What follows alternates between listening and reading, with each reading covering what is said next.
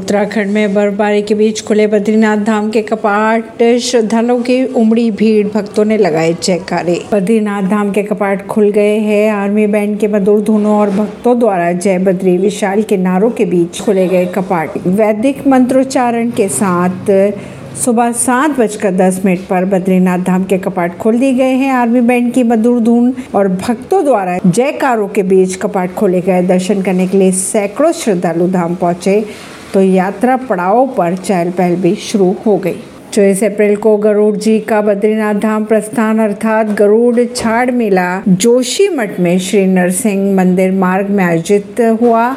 इसी दिन डिमरी पंचायत लक्ष्मी नारायण मंदिर डिम्बर से गाड़ू घड़ा तेल क्लश लेकर नरसिंह मंदिर जोशीमठ पहुँचा। ऐसी ही खबरों को जानने के लिए जुड़े रहिए जनता सरिश्ता पॉडकास्ट से। परवीन दिल्ली से।